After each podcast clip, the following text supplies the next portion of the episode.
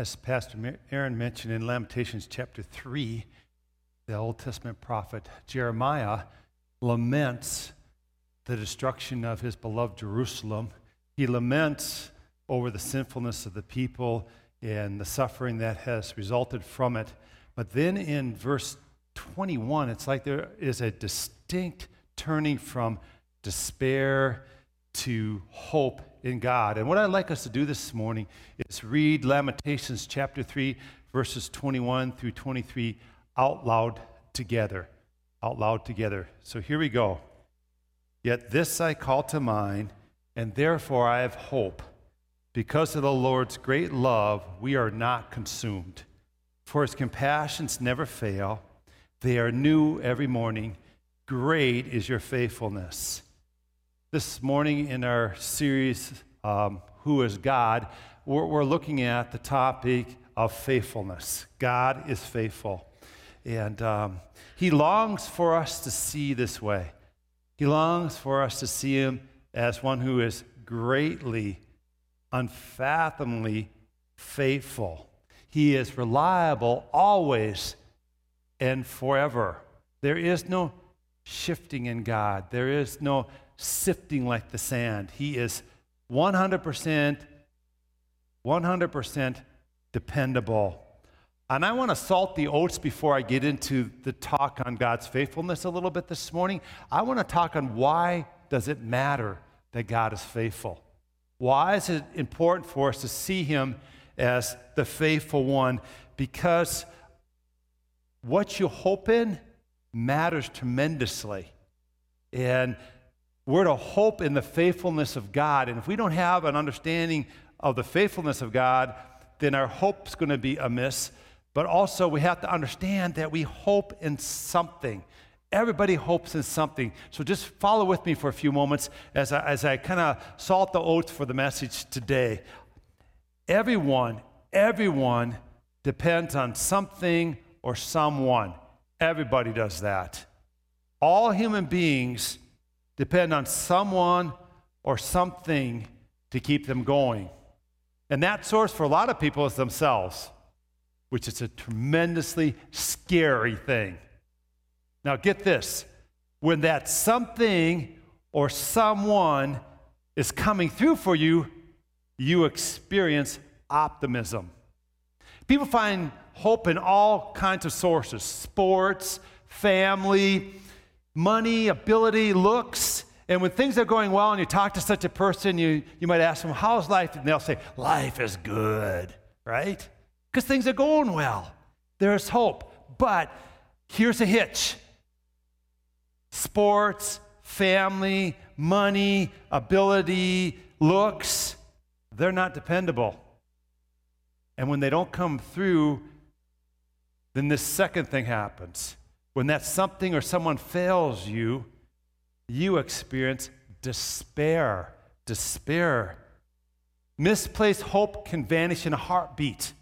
An injury can wreck a sports career. A downturn in the economy can destroy you financially. A family member can fail you. A biopsy report can come back positive and change your life drastically. If you're hoping in these kinds of things, sooner or later, they will let you down and you'll experience despair. And we often hope in such things without thinking it through. Is what you're hoping in this morning reliable, 100% dependable? You can stake your life on it. Chip Ingram, in his book, God as He Longs for You to See Him, says the following Someone has said that hope is the oxygen of the soul. We can live for weeks without food, we can live for days without water, but we can only live for minutes without oxygen. If hope is oxygen for the soul, we can't live long without it. When what we're really hoping in is gone, we die.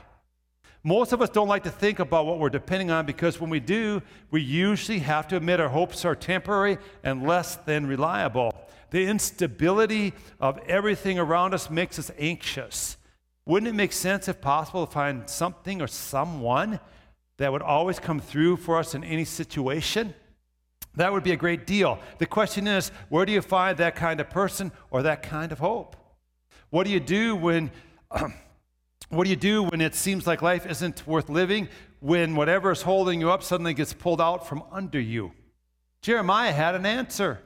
He left us written proof of how bad things got, yet also how hope prevailed. If we want to face life with that kind of honesty and hope that we find in Jeremiah, then like him, we've got to discover the faithfulness of God. I love Chip's analogy. In fact, I love it so much it's in your note taking guide. Hope to the soul is like oxygen to the body. You can't survive long without it. So it's essential that you build your hope on something dependable, something sustainable. Eh, you can't survive long without hope. I mean, you can live life without hope, but it'll be sickly, it'll be anemic, it'll be just an existence kind of thing. So here's our big thought this morning. Here's our big thought this morning. It is critical to build your hope on God's faithfulness. He is 100% reliable. He is 100% reliable. Jeremiah spent the first 20 chapters of Lamentations 3 talking about the difficulties he was facing. And he begins the chapter saying, I am the man who has seen afflictions. And it gets more despairing after that. But in spite of those difficulties, in spite of those difficulties, because he's anchored in God's faithfulness, he has oxygen for the soul. He has hope. Now, get this then difficulties are like a litmus test. Difficulties are a litmus test of the reliability uh, uh, of your source of hope. They reveal to you if that source is good or bad. Do you remember what a litmus test is? We all had this in high school chemistry, right? You put that little piece of paper into a solution and it tells you by the color it turns, the pH of that solution, whether it's, you know, acidic or, or um, you know, alkaline or whatever. You know, it tells you the different kinds of pH. Do you remember that? Okay, good.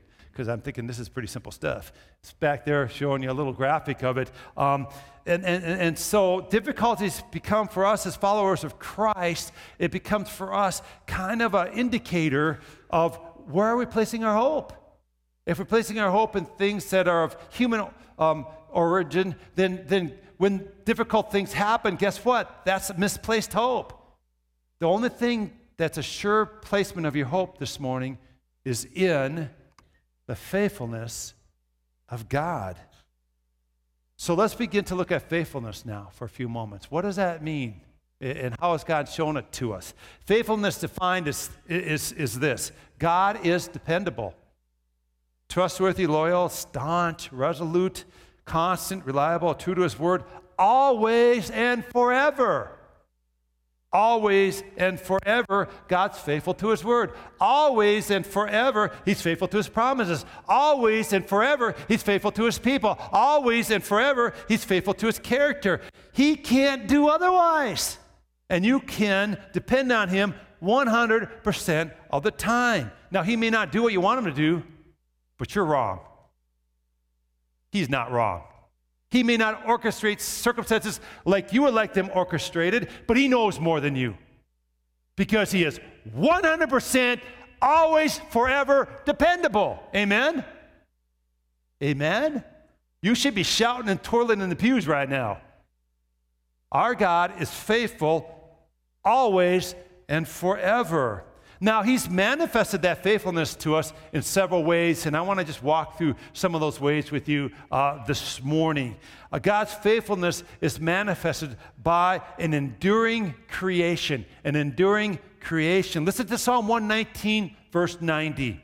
Your faithfulness continues through all generations. You establish the earth, and it what? It endures. The regularity, the consistency of creation manifests God's faithfulness. The, the, the, earth goes around the sun precisely all the time. Day come, night comes all the time. Seasons change all the time. Creation demonstrates the faithfulness of God. We're just so used to it, we never see it. It becomes mundane and normal and in the background to us. Lately, I've been forcing myself to see it, to, to recognize that this is a demonstration of the faithfulness of God. About a week ago, I spent a week at our lake place in northern Minnesota. And every night the sun sets there. It is gorgeous. In fact, we have a picture. That's actually a picture of it, of the sun setting over the lake that we have our place on. And I look at that and I think to myself, God, you are so faithful. Every day there's a rhythm. Every year there's a rhythm. Seasons come and go. Until you say it's done, it is not done.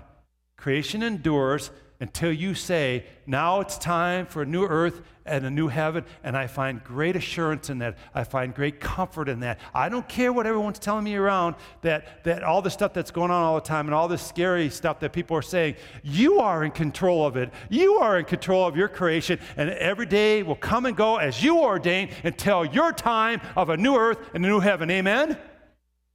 Because God's faithful and creation demonstrates it because it's enduring.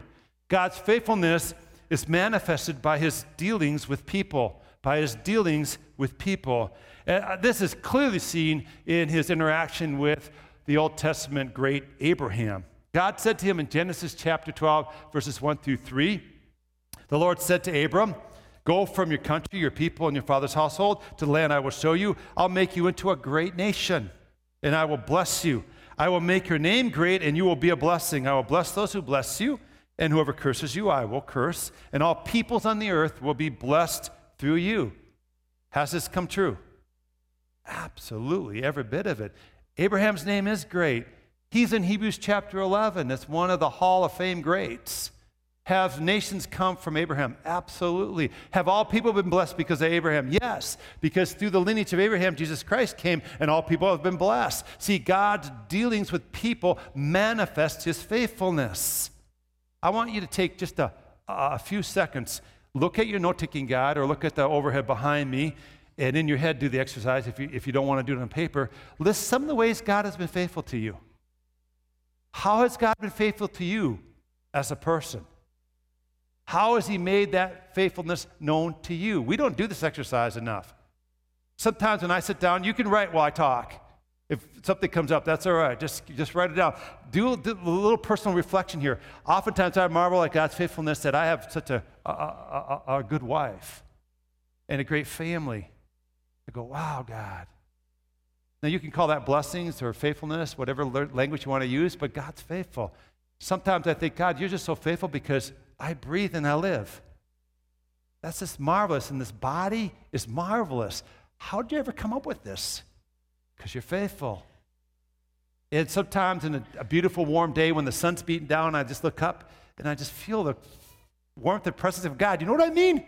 It's just God is there and He's just so faithful. God's faithful. He's come through multiple times when I've had difficulties in my life, when I've been ill. I've seen the faithfulness of God. When we've had hard times, I've seen the faithfulness of God. Do you ever write that stuff down? Because if you don't write that kind of stuff down, you tend to focus on problems and anxieties and things. And that begins to dictate you instead of the faithfulness of God. God's a sure anchor, a sure hope. He's faithful. Do you see him as faithful? Have you noted how he's faithful? Making an exercise, do it. Let's move on. God's faithfulness is manifested by the ministry of the Holy Spirit. Jesus, as his ministry on this planet was winding down, gave this promise in John chapter 14, verses 16 through 18. And I'll ask the Father, and he will give you another advocate to help you and be with you forever, the Spirit of truth. The world cannot accept him because it neither sees him nor knows him, but you know him, for he lives with you and will be in you. I will not leave you as orphans. Do you know how many times I pray that when I'm facing difficulties? God, you've promised you will not leave me as an orphan. You'll not leave me as an orphan. You'll give me the power of the Holy Spirit. He says, I will come to you. And then we see that New Testament church, that little baby church taking its first little steps, you know, and they're praying, they're seeking the Lord, and then the blessing of what Jesus promised here comes to reality, and the Holy Spirit comes upon that little gathering like a mighty rushing wind, and they have flames uh, of fire lit upon them, and they begin to have the ability to go out and testify in other languages to the people that were visiting on that day of Pentecost in, in their native tongue, and it was just a marvelous birthing of the church, and God God has continued to do that from that point on. When you become a believer of Jesus Christ, He fills you with the Holy Spirit because He is a faithful God.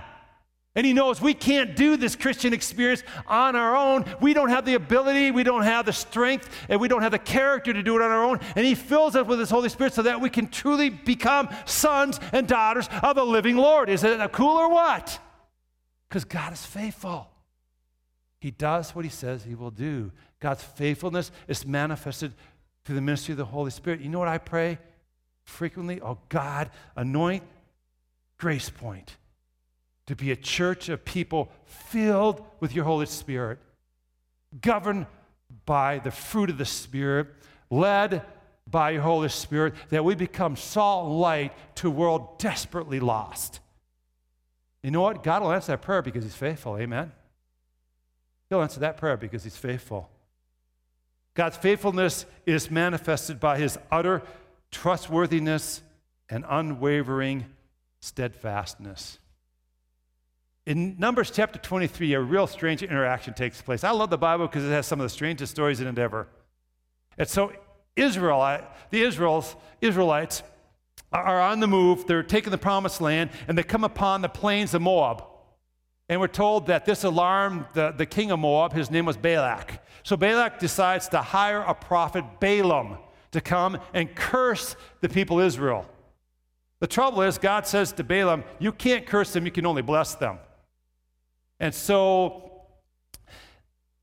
this begins a strange interaction where, where Balak is trying to get Balaam to curse the people, and Balaam keeps blessing them because that's all God would allow him to do is to bless them. And Balak thinks, well, if we change location or change methodology, maybe then you can curse them.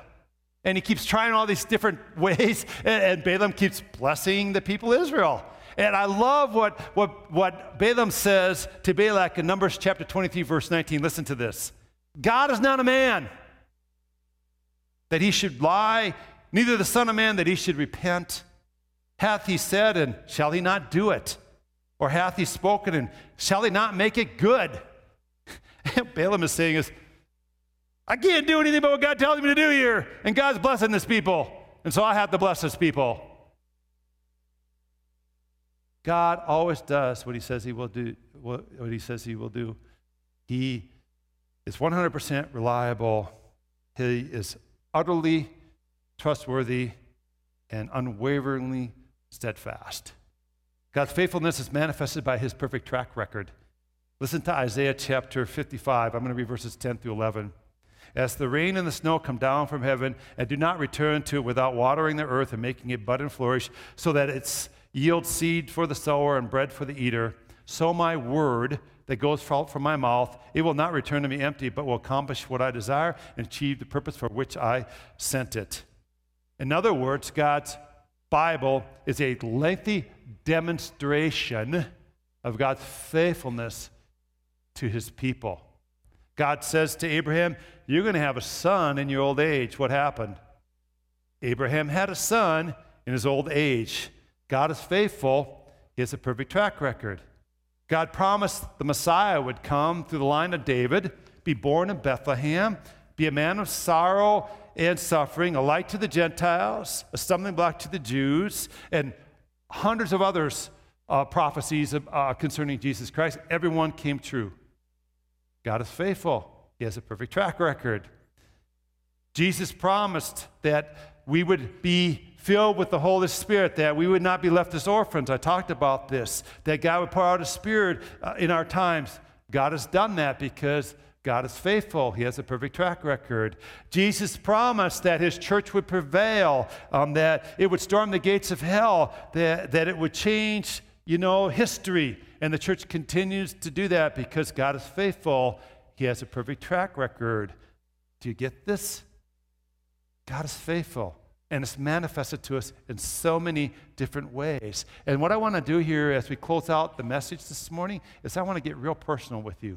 Because it's one thing to know about God's faithfulness here, but where does it need to land? Here. It needs to become something that you anchor your soul on, that your heart's steadfast on.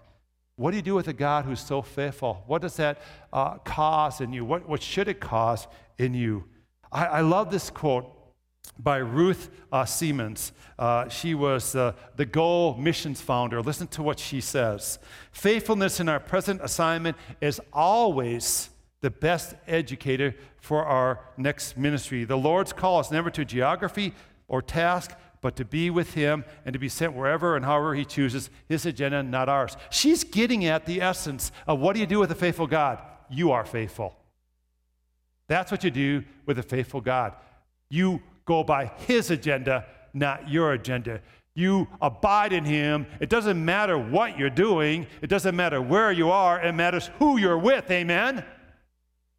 And we're with the living Jesus Christ, the faithful one. And so, therefore, that changes every dynamic of our life. And I want to give you some examples here. They may not be the examples you would uh, think of right away, but I want to give you some examples of what it means then to abide in a faithful God and to live a faithful response to that. Be confident in God's faithfulness when you are weak, then. When you're weak, be confident in God's faithfulness. In 2 Corinthians chapter 12, Paul makes it known that I have a thorn in the flesh. I prayed for it three times, but God didn't deliver me from that thorn in my flesh. Instead, he said, My power is made perfect in your weakness. My grace is sufficient for you. And you got to get the dynamic of all this. Here you're talking about the Apostle Paul, the great one. He was a student of, of Gamaliel, and he was a great Pharisee. He was uh, one who got anointed and penned 13 uh, letters in the New Testament. You know, this is a big dog here when it comes to the, you know, starting up of Christianity. And he prays to God. He said, Man, I want you to remove this thorn in my flesh three times. And God says, No. My grace is sufficient for me. My power is made perfect in your weakness. And Paul wasn't going to be delivered from the thorn, he was going to learn to live through the thorn. I'm not saying storm, I'm saying thorn, okay, on purpose. Uh, Paul wasn't going to get out of it. He was going to learn how to rely on God in it. And I don't think Paul just hung in there by the fingertips. I don't think he said, Oh, I'm just going to hang in there with you, God. Then I guess I'll just hang in there with you, just by my fingertips. God just doesn't hang in there. Sometimes I ask people, How you doing? They say, Well, hang in there. I know what you mean, but we never hang in there with Jesus Christ because in Christ we're more than conquerors. Amen. And so when Paul says, when I'm weak, he is strong, he's not saying, in your weakness, hang in there. No, it's depend on someone who is much stronger than you. Anybody watch American Ninja Warrior? A little bit of abrupt change. It's this show about these guys running through these really, really severe optic, uh, obstacles, and half of them are over water, so if you fall, you don't kill yourself. And a lot of them are what I would call hanging obstacles. You got to have a lot of grip strength, a lot of grip strength. And so, you know, they're, they're, they're, they're, they're hanging in there, and I always go, when they're about ready to fall, I love it. Because you see the person's countenance change, and they're shaking, and they're just like on the fingertips. I go, he's going down, or she's going down, and pretty soon splash. They can't do it. They can't just hang in there. They don't have the finger strength. Listen, when Paul says, when I'm weak, then I'm strong, he is not giving the picture of you like that, hang in there. That's not what he's talking about he has decidedly gone from being weak in himself to reliance upon the strength of Jesus Christ, the faithful one.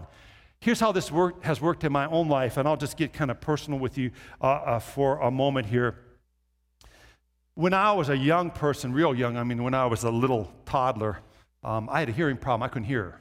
And so they didn't discover this until I was about three years old and then it was just a earwax problem and some other things that they it was mechanical and they could fix it unfortunately what had happened to me was i wasn't speaking yet as a three-year-old plus little toddler and i remember when i first got it all fixed uh, i remember this vividly i was at home it was in the wintertime and i had never heard the furnace run and i was scared to death i still remember running into my mom and dad's room saying what's that noise you know i couldn't speak but I, you know, I didn't know what that noise was.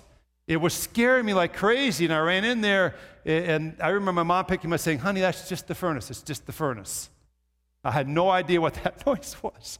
And this began a, a long period in my life of, of going to speech therapy, and I was in special, special ed classes. until I was like in fifth grade taking speech. I remember when I could say sandwich. It was like a big moment. I could not say sandwich. And uh, when, we, when I finally learned how to say it, I could say, I would like a sandwich now, you know? And it was just such a big moment. And I, I just had so I, these speech problems. So guess what? It was a weakness in my life, right? And so you know what I did the next several uh, years in my educational experience all the way through college? Avoided anything to do with speech. I didn't take the speech classes. I didn't like to stand up and do any kind of oral reporting. I, I, was, I just hated it, hated it with a passion. And so in, when I got into high school, I took physics, I took all the college physics and calculus and all that. And someone said, Aren't you going to take college English? Uh uh-uh. uh They make you do speech in there. I'm not doing that. I'm not standing up in front of anybody embarrassing myself like that, you know? And so this went on for quite a while. Well, then God calls me into ministry, right? And I remember sitting down with Pastor Tim. I'm getting real close to finishing up all this ministry stuff, and he wants to hire me. And I said, Can I do this preaching thing without preaching? Logical question, right? I don't really want to preach. I really don't feel like I, I, that's a strength of mine. I think those were my exact words. And he goes, Well, that might be difficult. We'll see. So then, you know, I began to do this ministry thing, and about the second message I gave, I remember really distinctly because it just was terrible. And it was here at this church, it was an evening service on a Sunday night. And um, the testimony that night went really long. It, and and, and uh, then I was supposed to do this like 30 minute message, and I had 10 minutes. Back then, we worried about time. I don't worry about that anymore, guys. Just letting you know. I only worry about time because we have another couple hour, another hour coming up. At any rate, so I got up and I just blew the thing tremendously. And I remember going home that night and thinking, oh, God, I made a mistake. I should have stayed at 3M Uh, this preaching thing is going to kill me. And I had an epiphany moment. I really had an epiphany moment in my life. God said, My strength is made perfect in your weakness. When will you give this to me? And I prayed that night. I can distinctly remember. I said, God, this is not about me. This is about you, isn't it? He said, Absolutely. And at that point on, I decided, you know, God, I am never, ever going to be worried about this speech thing again because greater is He who is in me than He who is in the world. My weakness is strong in you, Christ Jesus. And it changed it forever for me as a person. God shows Himself strong in our weaknesses. We all have weaknesses. What we do is what I did. We manage them, we try to manage our image, we try to hide them. And what the Lord Jesus is saying is give it to me and trust me. Amen? Give it to me and trust me because in our weakness, God is strong. All right, be confident in God's faithfulness when you are tempted. Listen to what 1 Corinthians chapter 10 verse 13 says. No temptation has overtaken you except what is common to mankind. And God is what? Faithful. He will not let you be tempted beyond what you can bear, but when you are tempted, He will also provide a way out so that you can endure it. So we're living in this culture of temptation right now. It's all around us. There's constant temptation um, in lustful thinking. There's temptation to steal in terms of, of time and, and, and, and lots of resources. It's, there's a temptation to be critical all the time. There's a temptation to gossip all the time. You, you just fill in the blank. It's all around us. Amen. We watch these TV shows that I look at and go, why would we watch anything so disgustingly gross? It's just utter nonsense.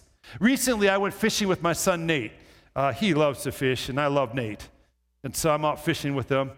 And uh, I don't mind fishing, but I mean, Nate loves to fish. And so, what you know what fishing is? It's a deception sport. You put a lure on there that's shiny and spinny, and you throw it in the water and say, Here, fishy, fishy, fishy. I hope this fools you. It's deception, 100% deception. I just thought of that on the lake. I thought, this is all we're doing is deceiving a bunch of poor little fishies and they bite it and you hook them and they're in your boat. You know what I mean? This is temptation. It's a spinny little lure. It's glittery. And it says, bite me, bite me, bite me. And we bite it, and what happens? We're hooked. And God says there is no temptation but what is common. And, and what he's doing there is saying, don't go down that line of thinking that leads to deception of thinking, I'm unique, no one else has experienced this. No, everybody else has. And God says, I'm faithful. I will give you a way out of that temptation. But if we don't take the way out of that temptation, God is still faithful. Amen? And this brings us to one last point here. Be confident God's faithfulness when you sin. When you sin. And I love 1 John 1 9. I think you should memorize it. I think everybody should memorize it. If we confess our sins, He is faithful and just to forgive our, our sins and purify us from all unrighteousness. And so, what we have to do when we fail in life is we need to turn to the faithful one, and He'll forgive us. Amen? We have to be honest. We have to be open. We have to be transparent. We have to own up to it. And the faithful one will what? Restore us and forgive us. See, we don't want to play games with God. God's always faithful. And our first avenue of response, no matter what we're facing in life, should be turning to Him. And I want you to take comfort in one last thought this morning. God shows unilateral faithfulness. It doesn't matter if we're faithful or not, He's always faithful. It's part of who He is, it's part of His being. Listen to 2 Timothy 2 11 through 13. Here's a trustworthy saying if we die with, if we die with Him, we'll also live with Him. If we endure, we also reign with Him. If we disown Him, he will disown us. Now, listen, if we are faithless, he remains faithful, for he cannot disown himself. The cadence of this scripture is kind of interesting. The symmetry of the scripture is kind of interesting. Um, you know, if we die in him, what? We'll live in him. If, if we endure, we'll reign with him. If we, if we disown him, he disowns us. There's a rhythm, there's a cadence to this, right? If we're unfaithful, you would expect it to say, he'll be unfaithful if you follow the symmetry and the rhythm of that scripture, but instead it's kind of like you have to read it a couple times. Wait a minute, if we're unfaithful, he's what? Still faithful, because that's God. He can't disown it, he can't disown himself. It is who he is. And that's comforting to me. We have this anchor, this sure thing for our soul, right? It's God's faithfulness. He remains faithful because it is who he is. And that's where we should put our hope in the faithfulness of God because that will never disappoint. Amen? Let's pray and then we're going to uh, sing a song. Would you bow your heads? Lord God, I want to thank you that you're faithful, that you're known as a faithful one, that you can't do anything but be faithful because that's who you are. It's so sure that it's a, it's a rock that we can anchor our hope on. And God, uh, we acknowledge today that any other hope placement is misplaced hope. If we trust in ourselves, trust in our abilities, trust in finances, trust in looks, whatever, God, that, that hope is going to cause us to have despair. But if our hope is anchored in your faithfulness, God, it is a sure hope. It's going to be the hope that Jeremiah experienced even in the midst of that despairing moment of Jerusalem destruction and, and, and the suffering of the, people of Israel, there was still that hope in your faithfulness, God, because that's who you are. And so I pray for anyone here this day, Lord, who's just resonating with this message right now. Jesus, that you would visit them in a strong way, that you'd feel such a one with your Holy Spirit, that they would anchor their soul firmly on your faithfulness this day, God. You're 100% reliable, always and forever. We love you, Jesus. Pray all these things in your name. Amen.